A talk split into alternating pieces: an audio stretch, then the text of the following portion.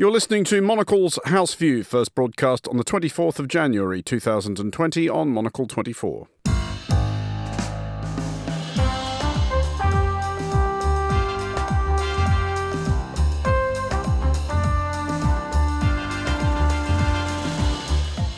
This is Monocle's House View. Coming up today, a reflection on this year's World Economic Forum in Davos and a conversation with one attendee. Also ahead, a contemplation of what lessons another week of world news has imparted and. What good do you think you could get out of working with someone? Uh, I think I should. Uh, uh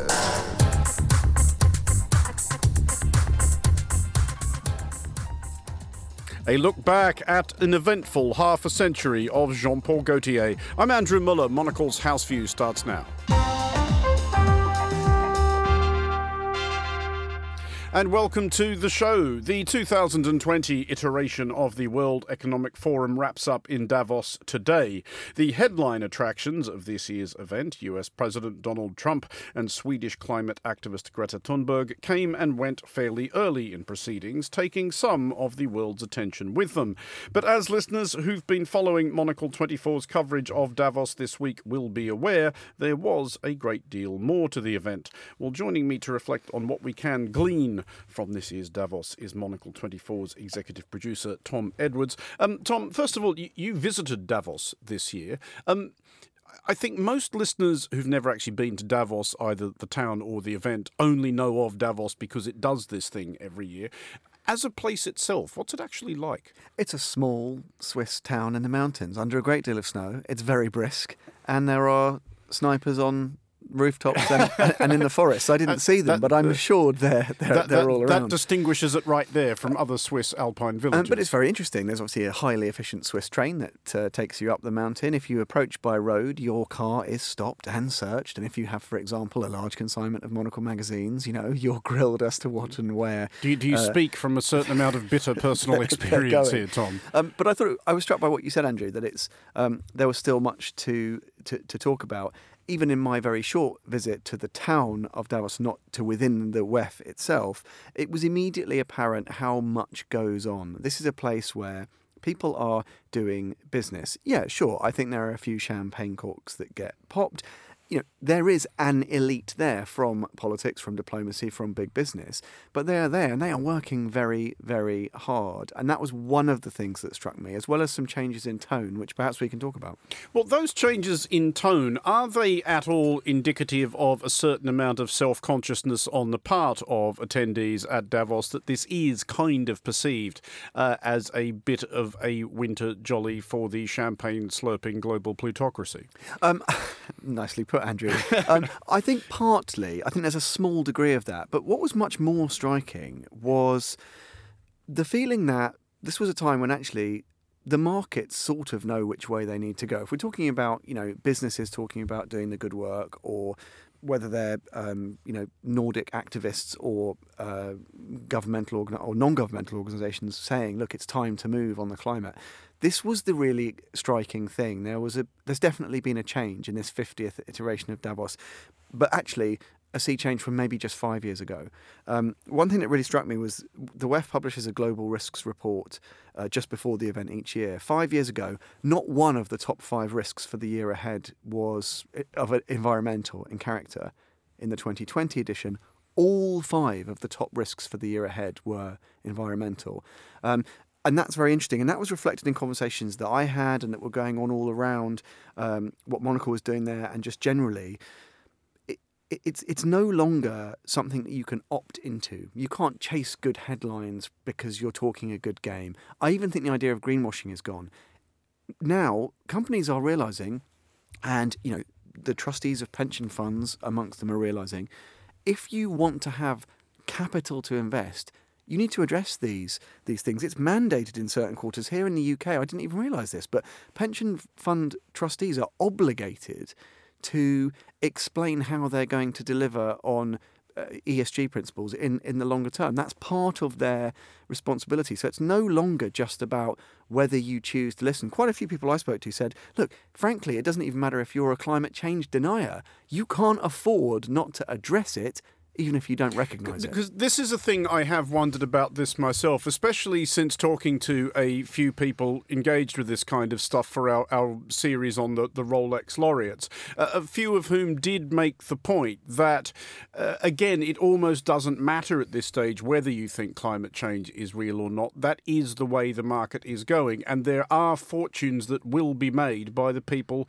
who figure out how to address this. So, did you get a sense that the conversations this year was a there was a kind of realization that even on the grounds of just naked self-interest, it is time to get serious about this stuff. One hundred percent. And there was something else that was more telling to this idea of this being an inflection point. point, and it does come back perhaps to what you mentioned about uh, Greta Thunberg, who who who stole a lot of headlines. Now, some people actually confided in me that they found her approach maybe her manner and a certain po-facedness about it rather dispiriting. However, virtually everybody I spoke to, particularly people who were in the working in financial services, they talked about how if it wasn't Greta, it was their own daughter or mm. this almost sort of this inexorable demand of that next generation. Obviously, you know, the big banks are worried because they're, um, you know, their boomer generation, he said, waving his hand aimlessly around the office, they're not going to be around forever. There's an unprecedented handover of money happening.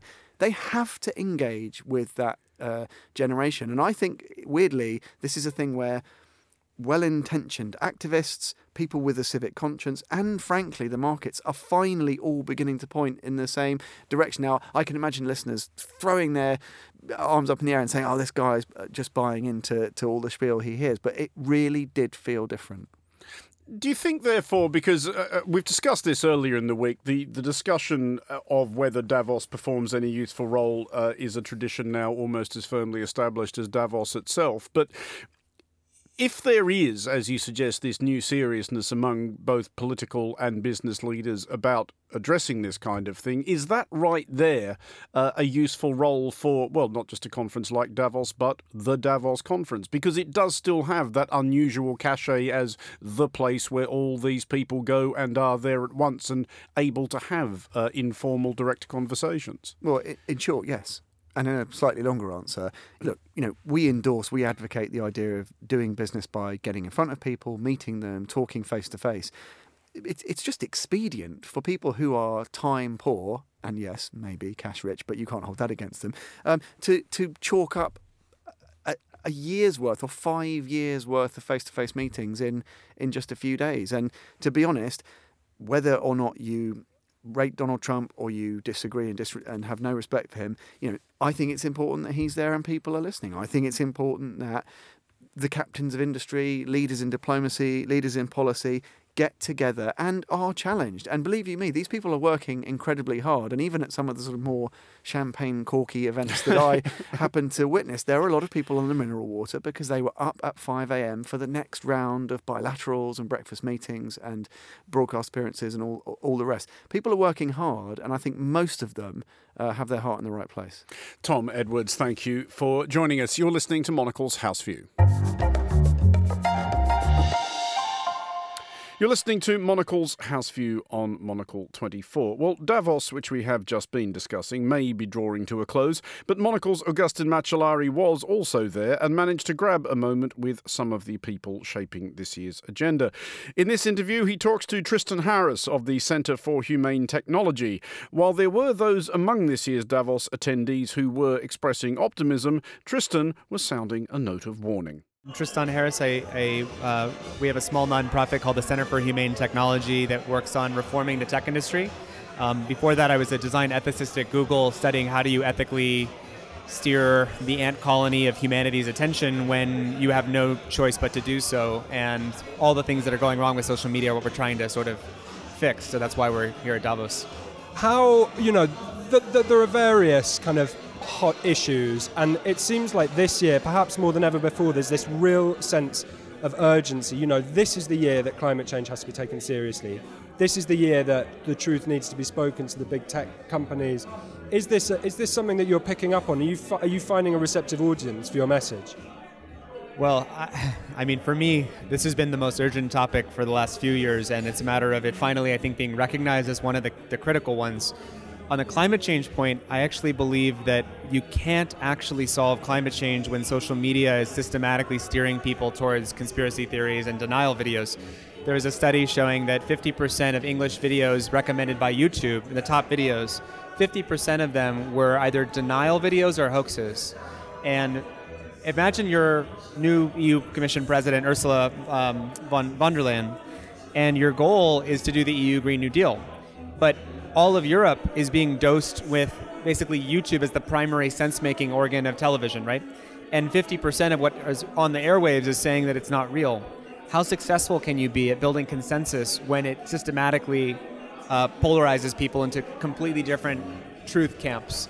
And because the business model is monetizing attention, that means that you're always better off giving people like a Truman show where you're feeding back their own beliefs to them and that automatically means that a personalized newsfeed is more successful for getting attention than a non personalized newsfeed, which means that taking a democracy and putting it through the paper shredder of Facebook and YouTube automatically the business model is fragmenting and polarizing societies. Not because anyone at those companies wants that to happen but that's what's true. And so given that's the case the reason i think it's so urgent is you can't actually get agreement and consensus when everyone's fed their own channel of information when people talk about Davos, it's often these like macro issues that come up as we've just discussed. I wonder, and I'd be interested to hear your reflections. You know, as you move around these parties, presumably there are a lot of conversations happening that maybe have slightly less headline grabbing, agenda setting focuses, but which are important incremental parts of the sort of change that you're kind of arguing in favor of. Is that something that you're picking up on?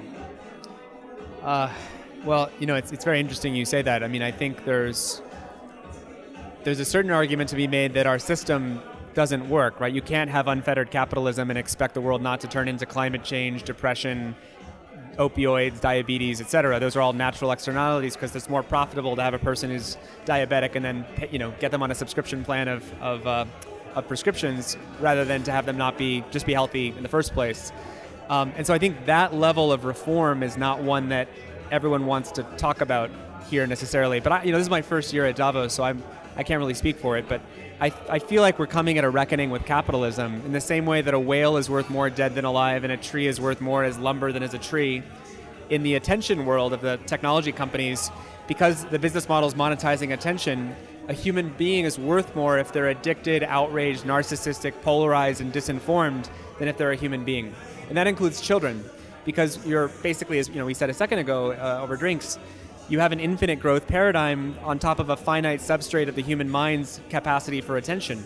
And we're not, we don't have an abundant supply of that, so we have to sort of get in this aggressive, intensive race to strip mine it out of human beings. So, if anything, one of the reasons why we do what we do at, in our group, the Center for Humane Technology, is because I think it's the most obvious form that an extractive, never ending growth paradigm on top of your own psyche is the most obvious of ways that we can wake up from the fact that this, this whole model doesn't work.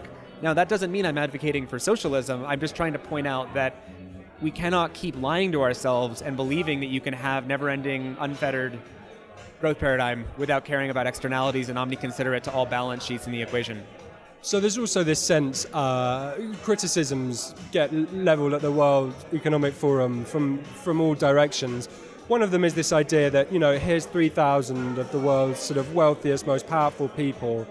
There's the odd voice of kind of warning like yours, uh, suggesting that maybe the model that has made, put them in the positions that they enjoy is not sustainable. But there's a real complacency. How conscious of that were you when you came, and how did it kind of, I suppose, how did it calibrate your expectations for the outcomes that you might get here?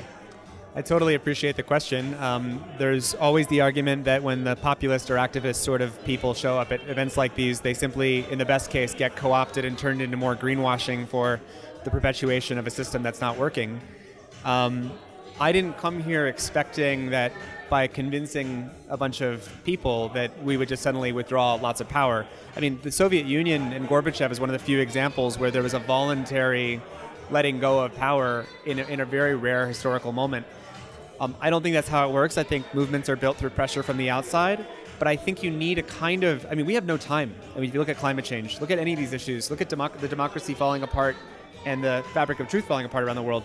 So, given the urgency, at this point, you need basically everyone, no matter where they are in the system, to be of assistance. So, whether you're an oil company or you're at the top of the sort of fossil attention companies of the big tech platforms of surveillance capitalism, you we need you. Like, we need everybody to basically put our hand on the steering wheel and turn away from the cliff because that's where it's going. Um, that said, again, I don't come here believing naively that we can simply persuade everybody to do something different, but I think it helps to prime the pump of understanding so that when crisis hits, which is already hitting in different ways, um, we kind of recognize what wasn't working, as opposed to it's a big surprise and then we have to do some kind of financial crisis bailout. That was Augustin Macellari in Davos speaking to Tristan Harris of the Centre for Humane Technology. You're listening to Monocle 24. You're listening to Monocle's House View. Time now for our weekly reflection on what, if anything, the last seven orbits of the Sun have taught us. We learned this week that concussions to American soldiers caused by missiles launched from Iran are not that big a deal, at least not according to their commander in chief. I heard that they had headaches and a couple of other things, but I would say, uh, and I can report, it is not very serious. President Donald Trump there, who was, of course, precluded from a glorious military career by the cruel and imaginary bone spurs from which he miraculously recovered as soon as the shooting in Vietnam ceased. We also learned, to our more or less complete lack of surprise, that even the shrugging off of injuries to American troops serving abroad is a heresy insufficient to persuade Republican senators to break ranks as Trump's impeachment trial gets underway. What the House managers were proposing yesterday is basically to destroy the institution of the presidency as we know it, make it naked when it comes to partisan impeachment. When it comes to Donald Trump, they're willing to destroy the institution of the office in the name of getting him. You kind of have to believe at this point that Lindsey Graham is actually serious, it being impossible to imagine information compromising enough to induce a man to behave like this. Still, it's always fun to remember the Senator Graham of five years and quite the political journey ago. That he's a jackass, that he's bringing his name down and he's not helping the process and he shouldn't be commander in chief.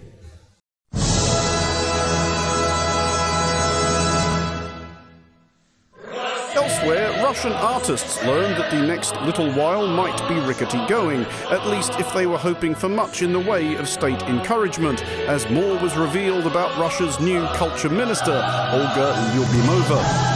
Ms. Lyubimova has, it turns out, bequeathed quite the canon of thoughts on her new portfolio over years of online disquisition. She has written that she simply can't stand exhibitions, museums, or opera, expressed disdain verging on furious blind loathing for classical music and ballet, and declared that, quote, I don't understand a bloody thing about art house cinema or it seems about deleting old blog posts. We also learned this week that Swedes are at least 4% less airborne than this time a year ago, a globally unusual retreat from the skies. It seems to be at least partially a consequence of what Swedes call flygskam, or flight shame, guilt at the environmental consequences of air travel, promoted by prominent Swedes, including environmental campaigner Greta Thunberg. Or maybe it's that Swedes are unusually prescient in noticing that flying is terrible because airports and planes are full of ghastly people who have no idea how to behave, dressing like teething infants and wearing stupid inflatable pillows, attempting to cram everything they own into the overhead bins, playing games on their phones with the sound turned on, and bringing enough food to supply an expedition to the South Pole aboard a 45 minute flight. Whatever, here is Monocle's transport correspondent Gabriel Leigh speaking from amid the tumbleweed strewn runways of Stockholm on Monday's Globalist. Swedes are known for being frequent flyers. They love to travel for holiday, for work, you know, and, and passenger numbers up until a couple of years ago were steadily rising throughout. So I think really where the airlines are seeing the biggest hit is in these little domestic routes where it is reasonably viable to travel by train. If you look at the fact that some of the numbers quoted are that, you know, a single flight between Stockholm and Gothenburg is equivalent to some many thousands of train journeys, it kind of makes sense. We learned that one of Thailand's political parties is not, it turns out, a front organisation for the furtive cabal of sinister string pullers which secretly manipulates human affairs for its own enrichment. Thailand's constitutional court cleared one of the country's biggest opposition parties, Future Forward, of accusations that it was seeking to overthrow Thailand's monarchy at the behest of the Illuminati. The 18th century Bavarian drinking club still feared in foil hatted circles as the hidden hand behind wars, economic upheavals, faked moon landings, and so forth. Future Forward have consistently denied any associations with the Illuminati, but then they would. We learned that while there are obvious drawbacks to life in the all seeing surveillance state being built by the Chinese Communist Party, China's high tech panopticon does have its uses in the maintenance of sartorial standards. Officials in Suzhou, in Anhui province, released pictures of seven slovenly citizens who were observed going about their business wearing pyjamas. The online shaming, complete with the offenders' names and ID card details, was part of a crackdown on uncivilized behaviour. Unless and we did work on this for some time, it's a counter espionage operation aimed at exposing sleeper cells.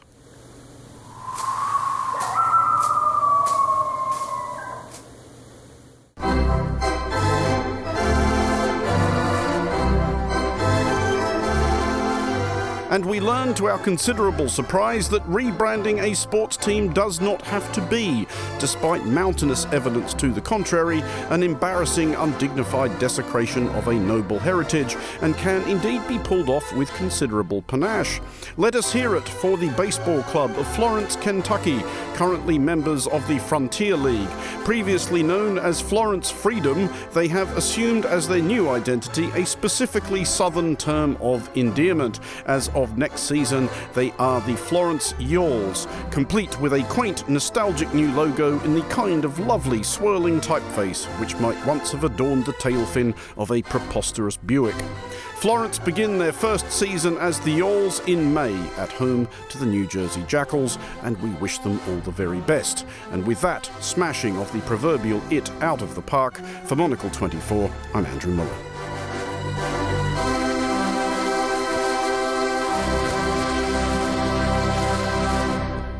You're listening to Monocle's House View. Stay tuned. You're listening to Monocle's House View with me, Andrew Mueller. Retiring is not a word which has frequently been associated with Jean Paul Gaultier during his half century career in fashion. Another word probably therefore needs to be found abdication, perhaps, for his announcement that his runway show at the Theatre du Châtelet in Paris of earlier this week would be his last. Well, joining me now to reflect on Gaultier's life and work are Monocle's fashion editor Jamie Waters and Monocle 24's Fernando Augusto Pacheco. Both are, of course, clad from head to foot in Gaultier couture, but that's nothing to do with this item. It's just Friday. Um, Jamie, first of all, we were discussing uh, Jean Paul Gaultier earlier this week. It is an extraordinary life and career to try and sum up, but I'm going to ask you to do that anyway. um, I think one of the one of the major things that he has brought to the industry is a real sense of fun and a sense of humor, and he's done everything with this kind of joyfulness that um, can sometimes be missing from the fashion industry. And I think to him, fashion was a, a, about a lot more than clothes. It was he kind of lived and breathed it, and in all its different forms. And he loved pop culture, and he designed costumes, and he you know, he's just done his Fashion Freak show, which is like this musical review, and he did all the costumes for that. And he obviously did Madonna's costume very famously, the conical bra. And it was this really unbridled, like, not to not po-faced look at clothes and how they can shape the body and sort of affect your attitude. And I think I think that that sense of humor is is probably his most one of his greatest contributions to the industry. Uh, just to follow that up, Jamie, the, the, the sense of humour that he expressed and exuded was clearly very much him. That's just who we were. And I'll talk to Fernando shortly about some of his extracurricular activities that were a consequence of that. But did it ever, especially when he was establishing himself, tell against him? Did people uh, in a fashion world, which, as you correctly say, is not struggling for people who take themselves seriously, did, did people think perhaps the less of what he actually created because he dared give the impression that he was actually quite enjoying himself? he certainly did court controversy at, at, different times. I mean, I think he had this kind of interesting background where he came from, started in the fashion establishment, and he sort of cut his teeth at um, Pierre Cardin and uh, Jean Patou. So he kind of knew that's re- the real establishment, and he does have this kind of reverence for you know French traditional sort of couture. He, he, did that thing of understanding the rules before he broke them. Exactly, and I think that that is key to his success. Is he can cut an amazing jacket, an amazing suit, but then he can also twist it. And so yes, I mean to kind of uh, go back to your question, he when he did a lot of these things, he did they shocked a lot of audiences. I mean, he was this was in the seventies, eighties. You know, in the eighties, he put um, boys. He called one collection "boy toys," and he that was when he put men in skirts. And um, there were some reviews that that said it was disgusting. And you know, if you think like now, I mean, he was so ahead of his time because now you know we talk a lot about gender fluidity. In the eighties, that was just absolutely outrageous to some people. And but he he wasn't doing it to shock. I mean, he was drawing when he explained the collection. He said he was drawing on different cultures. He looked to kilts. He looked to sarongs. He looked to various. It wasn't like just for the sake of it. So I think, yes, I mean, part of it was this joyful not seeing boundaries between things and not kind of seeing people as having to live in a box and look a certain way. Um, but also part of it was i mean it, it wasn't it wasn't doing things just for the sake of it. I think it, there was this kind of line of thought between different things and and analysis of different cultures and and it, but it ended up being this kind of big pick and mix. And it's yeah i don't know. It, it really stands out. And i think when, especially in the uh, you know in the context of fashion today as well um, you don't you sort of don't uh, don't often see that kind of outspokenness and just unbridled kind of joy. Uh, Fernando, how important was that that exuberance, that sense of fun to the Gaultier brand? Well, a, a lot actually, and, and, I mean, of course, he was massively important uh, in the fashion industry, and and perhaps one of the reasons, again, uh, I think it was quite right your question, if the fashion industry thought of him a bit less, perhaps. It's because, you know, he branched out, you know, to popular culture. I mean, the Conico Bra of Madonna. He had close relationships with many pop stars, which many of them were actually attending his uh, uh, his last uh, catwalk in Paris. Uh, and of course, he had a classic TV show, uh, Eurotrash, which I loved. I saw as a young. how, how, how did you see Eurotrash? Was it shown in Sao Paulo? It was actually. There was a channel called Euro Channel with the best of European TV, and I was very young at the time, and said, "Is that Europe?" oh my god, I need to go and live there. and I mean, it's not as camp and fabulous as I thought it would be. It's still nice, it's still pretty uh, nice. But um... I, I, don't. I, I, feel like we should try and explain Eurotrash to people who didn't see it, Fernando, because I remember watching it here in the UK on Channel Four because I, I love, have lived here long enough. But it was presented, if my if I recall rightly, by Antoine de Caunes um, and Jean Paul Gaultier, among others, all reveling in this uh, somewhat lurid idea of continental culture. And and the humor was quite risque. I, I even I would even dare to say that probably we wouldn't have an Eurotrash today because we're very careful with so many things, and uh, because of their language, I'm sure a lot of people would complain. Uh, I even selected a bit from Eurotrash uh, here, the one that I could show on air today. and uh, shall we have a listen to it? Yes, please. Jean Paul, will you be my little doggy? Oh, yes, my dear Antoine, I would love to be your little doggy. Good. So get down on your knees? And keep quiet. Uh, that was a clip there, uh, Fernando, from Jean Paul Gaultier's contribution to Eurotrash. You, you also wanted to play us a clip of something a bit more recent. And I, I need to sell uh, our, our, magazine as well because it's of quite course. interesting. Uh, in the latest issue, I had the pleasure to meet Amanda Lear, you know, the iconic disco diva. And it's funny because Jean Paul Gaultier is mentioned in the interview because she told me he's one of the last kind of French couturiers, you know, that are still kind of working, at least mm. Uh, w- when I spoke to her. And she's fabulous. And of course, she had a very close relationship to Jean Paul Paul Gaultier. She even did a TV ad for one of his fragrances uh, just about a year ago. Again, extremely camp. She was carried by two kind of half-naked sailors, and and Jean Paul Gaultier is is, some, is in something called a Jean Pod. You know those kind of Alexas or whatever. So instead of the Alexa, she had a Jean Pod, and and he gives everything she wishes. Let's have a listen. Oh. J'en peux plus. Jean-Paul, allume-toi. Bonjour Amanda. Je suis crevé.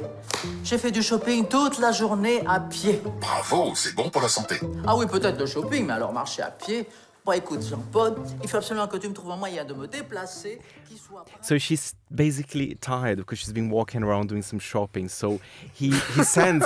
I mean, he, he you need to see the you need to you, you, need- you do need to see the ad. But then suddenly she has two half-naked sailors, you know, carrying her around with Jean-Paul Gaultier, giving you know all the wishes she needed. That's that's what's good about Jean-Paul Gaultier. That is quite a picture you have painted there, Fernando. Um, Jamie, I, I feel a little bit guilty about the fact that it kind of feels like we're doing the poor bloke's obituary here, but he is still very much with us. Do we have any idea what he's going to do next? He doesn't seem like the quiet retirement type.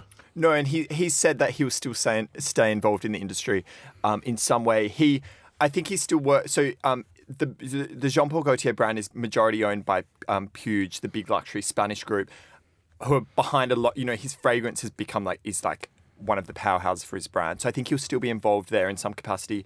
And then he's also, I mean, I think he's hinted that he's going to be directing some sort of burlesque shows and things like that, uh, cabaret shows, which seems like right up his alley. And you know, he's such a large than life personality. He can kind of go into any any sphere.